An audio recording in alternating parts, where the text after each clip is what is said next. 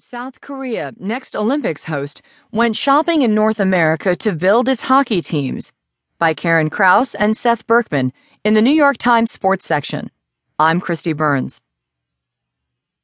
Some female college students received emails a few years ago that sounded like a phishing scam, offering a once in a lifetime opportunity for free travel and a spot on South Korea's Olympic women's hockey team. The offers were sincere. Officials in South.